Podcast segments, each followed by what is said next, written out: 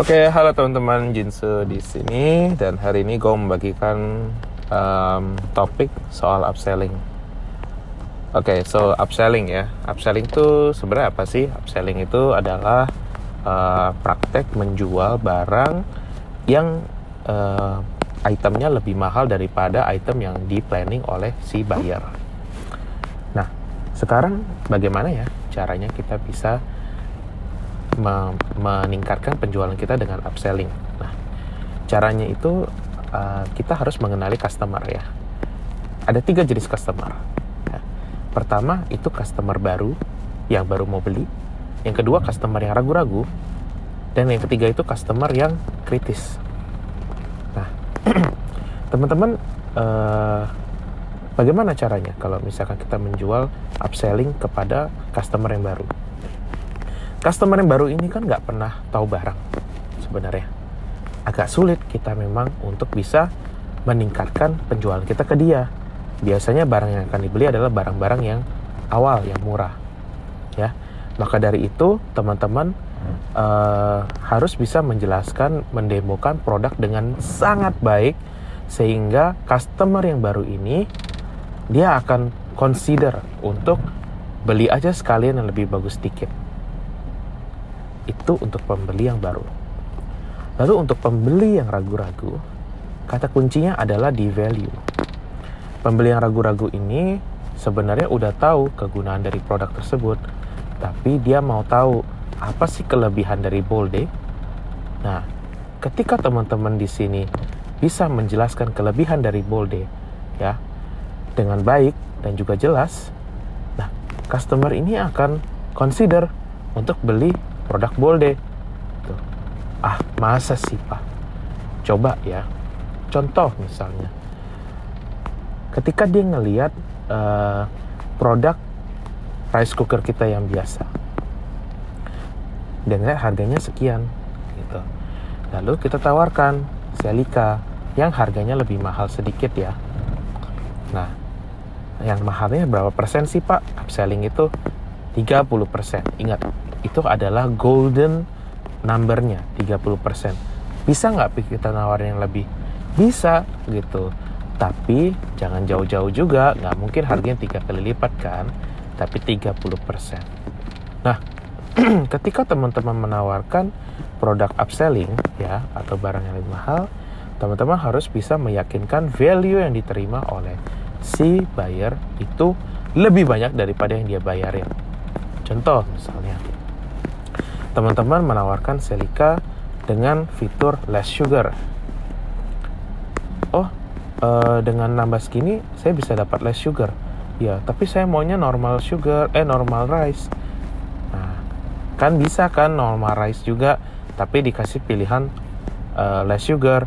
Nah, di sini teman-teman bisa apa apa menjelaskan bahwa oh produk ini memberikan fungsi tam, uh, fungsi normal rice juga kak jadi kakak nggak perlu khawatir kalau misalkan kakak mau uh, dan keluarga mungkin ada yang mau uh, makan nasi secara normal. Oh gitu ya kak. nah selain itu kakak juga bisa mendapatkan fitur bla bla bla bla bla. Bahan stainless steel yang kita pakai juga beda kak. Kita memakai bahan yang toxic free dan juga yang uh, premium stainless steel apa itu kak? Premium stainless steel. Ya, SUS 304 kak. Yang bahan metalnya jauh lebih bagus daripada stainless steel biasa. Oh gitu ya kak. Kelebihannya apa? Ya bahannya itu lebih tahan lama dan juga tidak mudah karat kak. Walaupun stainless steel kan banyak sekali ya. Kita lihat uh, kena panas sering dia akan rusak. Oh iya ya kak Nah, kita juga gampang kok kak dibersihinnya. Jadi kalau kakak mau membersihkan uh, rice cookernya itu nggak nggak sulit lagi. Nah, dengan teman-teman tadi menjelaskan lebih dari dua uh, kelebihan atau fitur besar dengan hanya menambah 30%, maka bayar akan mulai berpikir, iya ya, kayaknya uh, boleh nih gue beli yang Celica aja sekalian daripada gue beli yang rice cooker biasa. Siapa tahu ke depannya gue perlu diet gue nggak perlu capek-capek olahraga. Gitu. pemikiran klien akan lebih bervariatif. Tapi kita sebagai seller harus bisa bicara dengan efektif. Itu kata kuncinya. Kalau teman-teman mau upselling kepada customer yang ragu-ragu. Yang ketiga customer yang kritis Customer yang kritis ini punya karakteristik banyak bertanya dan juga dia sebenarnya uh, tidak yakin dengan produk kita.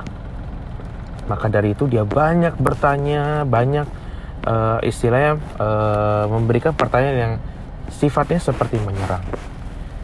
Nah, bisa nggak kita upselling kepada orang ini? Jawabannya masih bisa.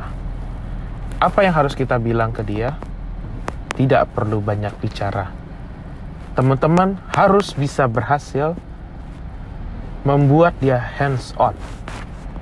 Hands on adalah kuncinya. Jadi orang yang kritis ya ketika dia nggak megang barangnya dia akan terus bertanya ya dan belum tentu dia puas dengan jawaban teman-teman tapi teman-teman bawa produknya ajak dia coba baru dia akan paham. Oh iya ya kayak gini ya barangnya ya. Kelihatannya oke okay ya. Oh bodinya juga kuat ya. Ini seperti ini fungsinya apa?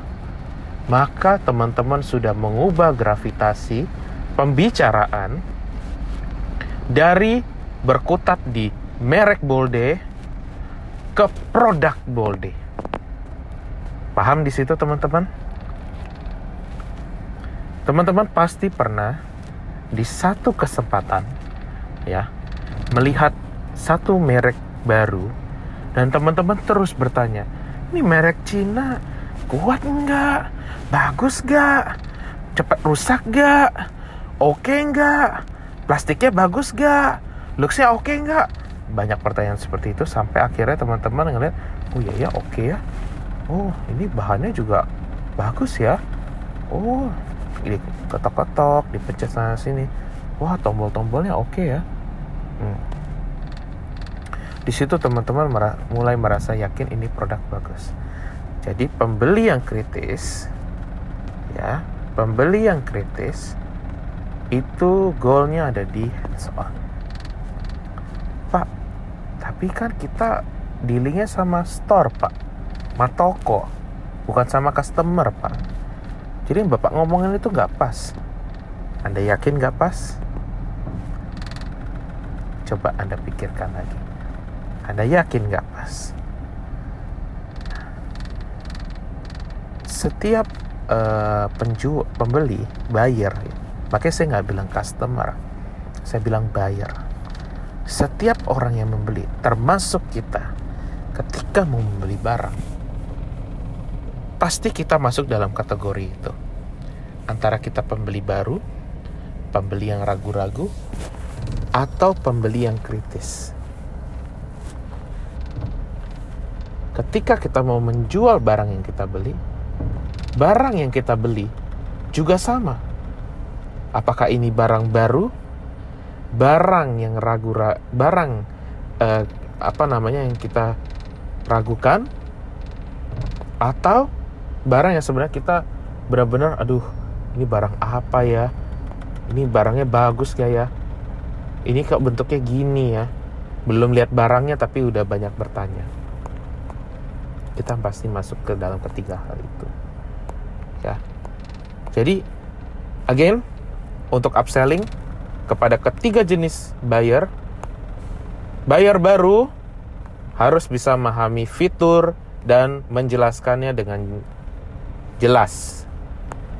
Buyer yang ragu-ragu harus bisa menjelaskan benefit value dari produk yang mau ditawarkan. Dan pembeli ya, buyer yang kritis, yuk kita coba hands on. Oke, sekian podcast kita pada hari ini. Semoga teman-teman tercerahkan sedikit bagaimana caranya kita mengupselling produk. Sampai ketemu lagi di podcast kita yang selanjutnya ya. Thank you semuanya.